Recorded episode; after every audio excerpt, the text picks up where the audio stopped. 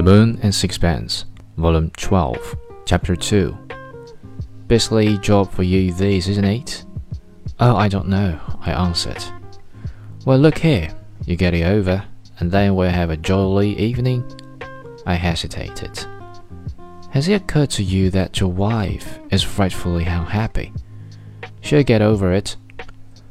I cannot describe the extraordinary carelessness with which he made this reply. It disconcerted me, but I did my best not to show it.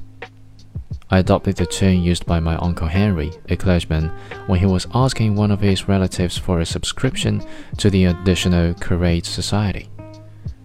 You don't mind my talking to you frankly? He shook his head, smiling. Has she deserved that you should treat her like this? No. Have you any complaint to make against her? None. Then isn't it monstrous to leave her in this fashion, after seventeen years of married life, without a fault to find with her? Monstrous. I glanced at him with surprise. His cordial agreement with all I said cut the ground from under my feet. It made my position complicated, not to say ludicrous.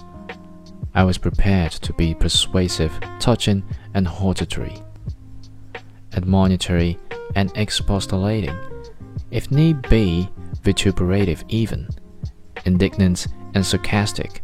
But what the devil does a mentor do when the sinner makes no bones about confessing his sin? I had no experience, since my own practice has always been to deny everything.